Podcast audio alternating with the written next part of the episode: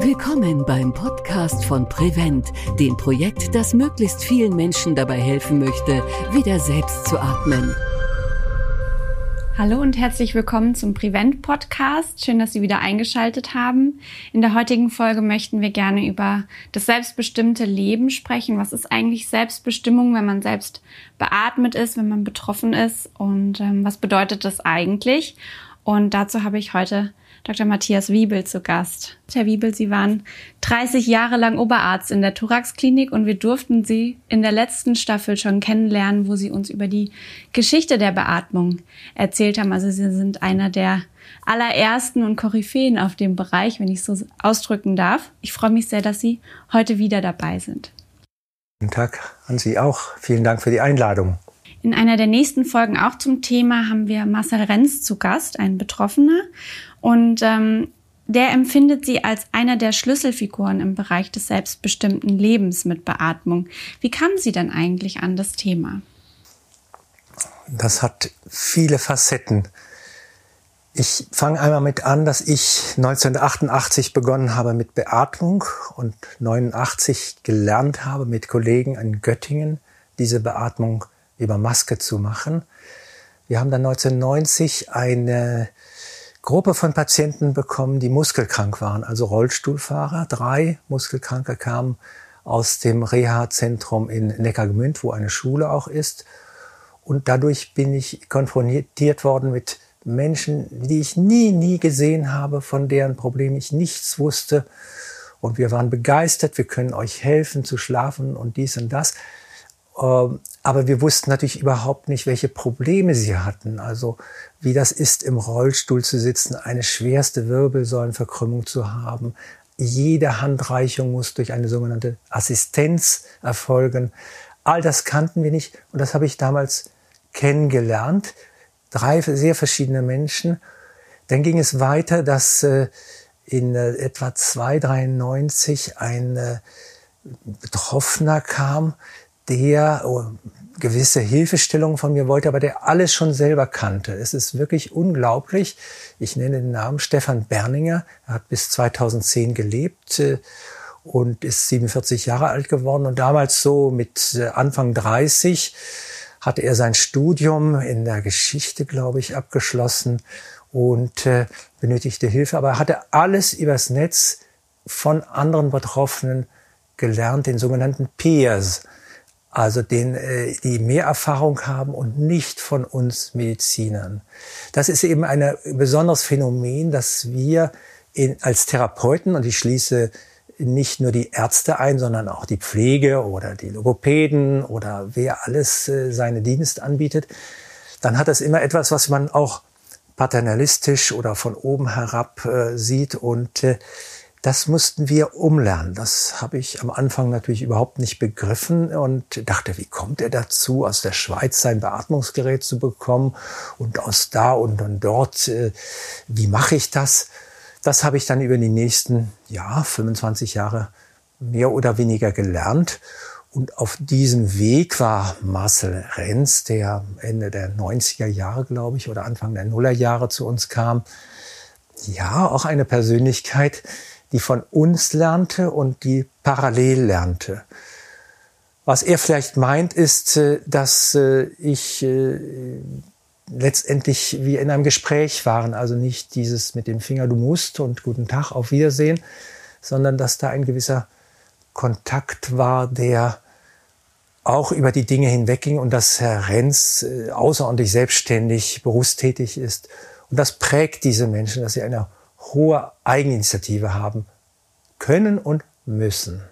Genau, Herrn Renz werden wir dann in der nächsten Folge kennenlernen und auch seine mhm. Lebensgeschichte nochmal mehr erfahren, auch nochmal die andere Sicht dann eben ähm, kennenlernen. Ähm, ich habe gehört, dass die Independent Living Bewegung aus den U S A Sie sehr geprägt hat. Ähm, vielleicht können Sie dazu was erzählen. Ja, ich habe äh, damals überhaupt nicht gewusst, dass es sowas gibt. Ich wusste von der Pfennigparade.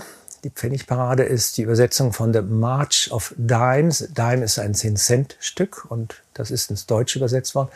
Das war eine Organisation von Betroffenen und Eltern und Angehörigen, die Polio und wir sagen Postpolio, also Kinderlähmung, äh, unterstützt haben. Anfang der fünfziger Jahre gab es riesige Epidemien, insbesondere in Kopenhagen. Und diese Epidemien äh, haben einen enormen Einsatz gefordert, nicht nur vom Staat, sondern von Privaten.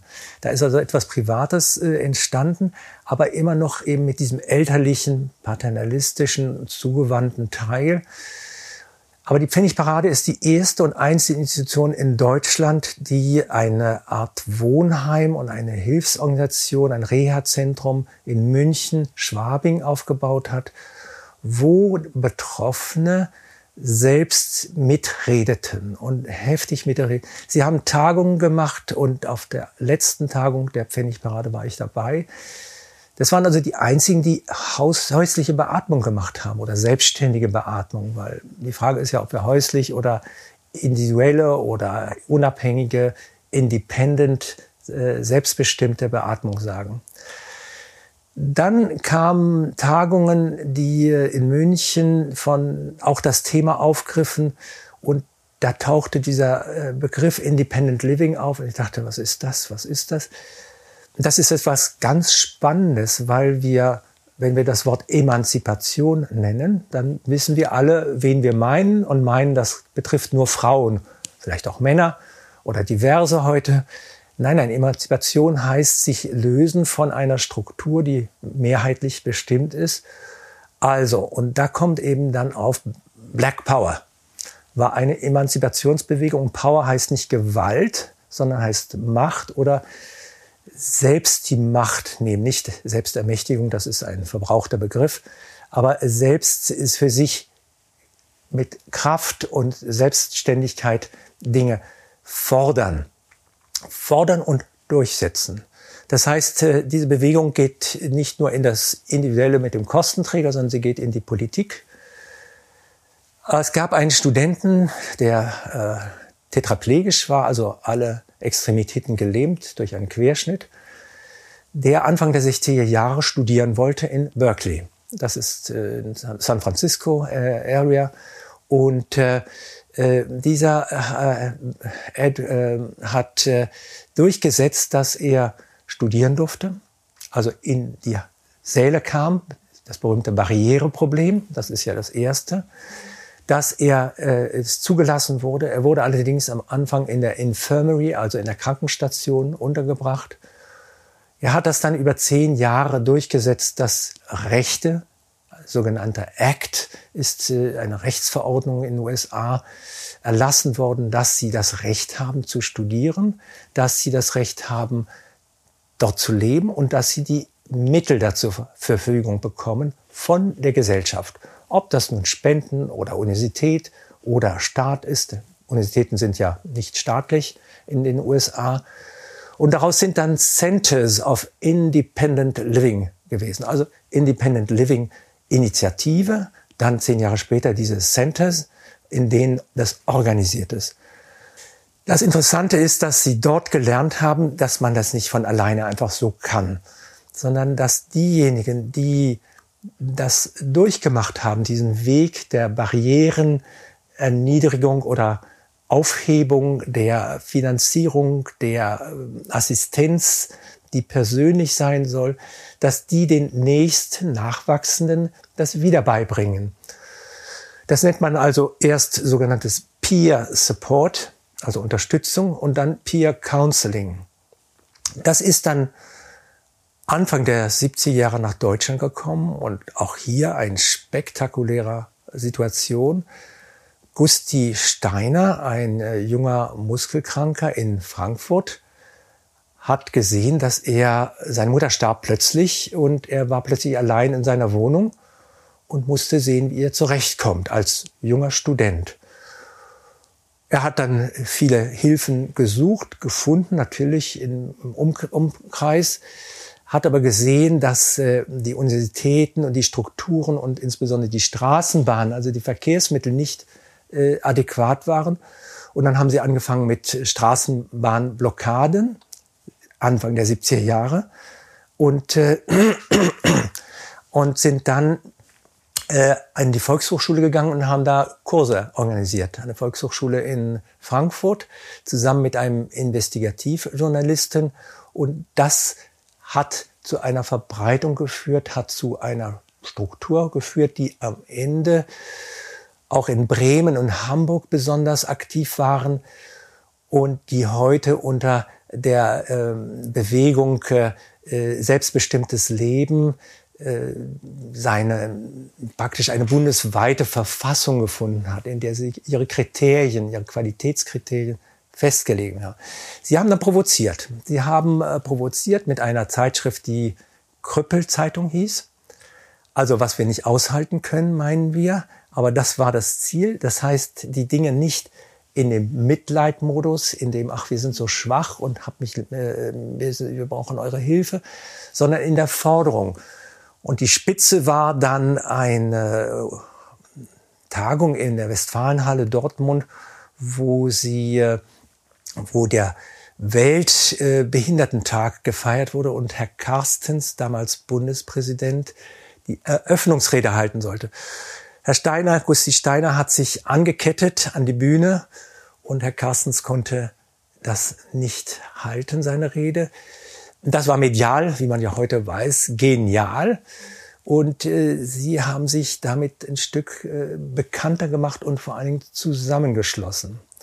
Es ist ganz klar, dass äh, diese Bewegung nicht ohne Öffentlichkeitsarbeit und ohne die Politik geht. Das ist ein großes Problem geblieben in den kleinen Kreisen im eins zu eins. Das wird Ihnen Marcel Renz noch genauer erzählen, dass man nun für sich ein persönliches Budget erstreiten muss.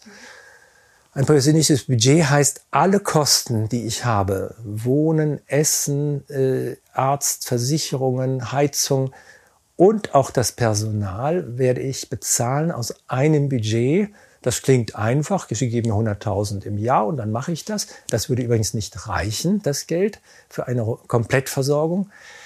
Nein, es sind ja in Deutschland viele Kostenträger. Also müssen Sie die an einen Tisch kriegen. Das ist das Sozialamt, da ist die Krankenkasse mit der Pflegeversicherung. Da sind andere Träger noch, Wohngeld und was auch immer. Alle müssen zusammenkommen.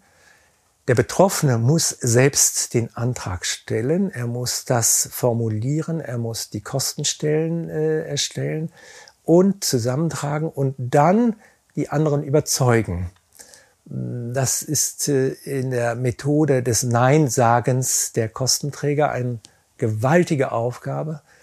Dennoch gibt es jetzt wohl in Deutschland dreitausend, die ein persönliches Budget haben. Nicht viel, aber doch mehr als gar nichts. Diese Menschen sind tief beeindruckend, weil sie nicht nur die Anträge stellen, sie müssen ja abrechnen und sie müssen ihr Personal einstellen.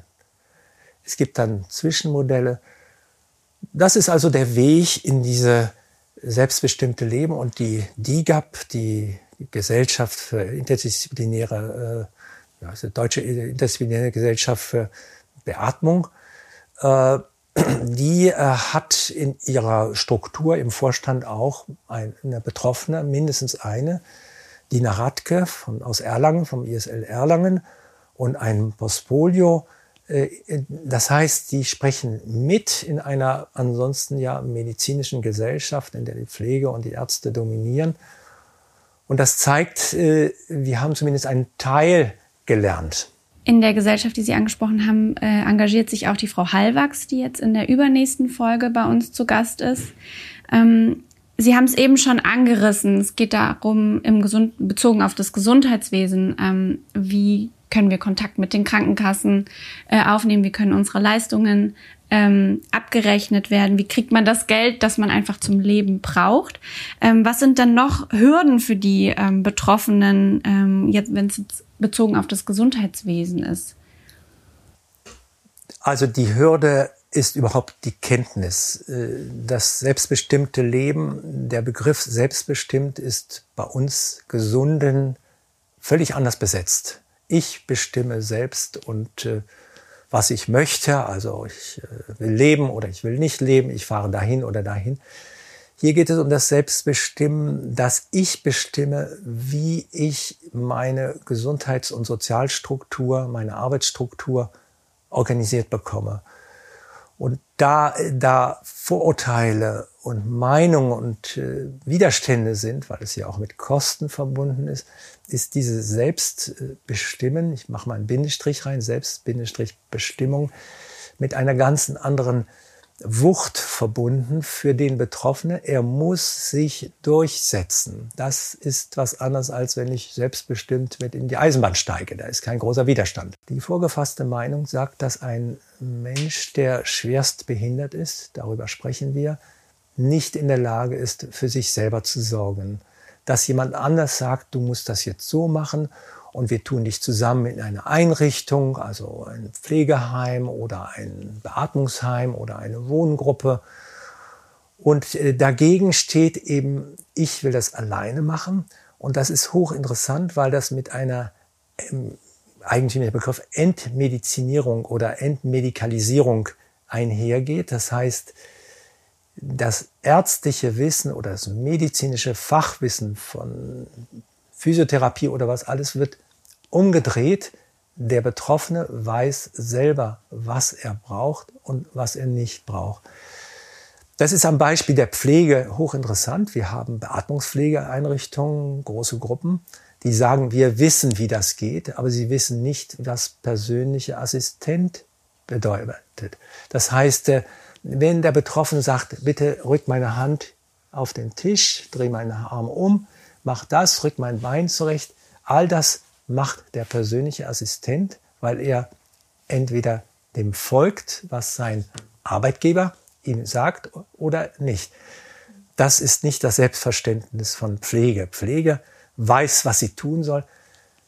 Und damit gibt es riesige Probleme in der Medizin, nämlich auf Intensivstationen und auf Normalstationen, weil die Kassen sagen, auf Intensivstationen ist ein Pflegeschlüssel von eins zu eins oder eins zu zwei. Das reicht völlig aus, um einen Schwerstkranken zu versorgen, ist aber bei der persönlichen Assistenz nicht das Gleiche. Bei der persönlichen Assistenz ist jemand in Bereitschaft, alles und jedes zu tun, was gerade nötig ist. Und es beweist sich, dass das geht, dass das auch seinen Sinn hat und dass dadurch ein Leben erfüllt werden kann. Mit Aktivitäten, mit Zukunftsvision, mit Zuversicht, halte ich für sehr wichtig, und äh, Initiativen, also Berufstätigkeit zum Beispiel, volle Berufstätigkeit. Um das zu erreichen, was muss sich denn aus Ihrer Sicht im heutigen Gesundheitswesen noch verändern? Also das Wichtigste ist, dass diese runden Tische, wo die Kostenträger sitzen äh, mit den Betroffenen, dass diese ja schon von etwas Erfahreneren besetzt werden, die wissen, worum es geht und die nicht mit dem Maximalwiderstand da hineingehen.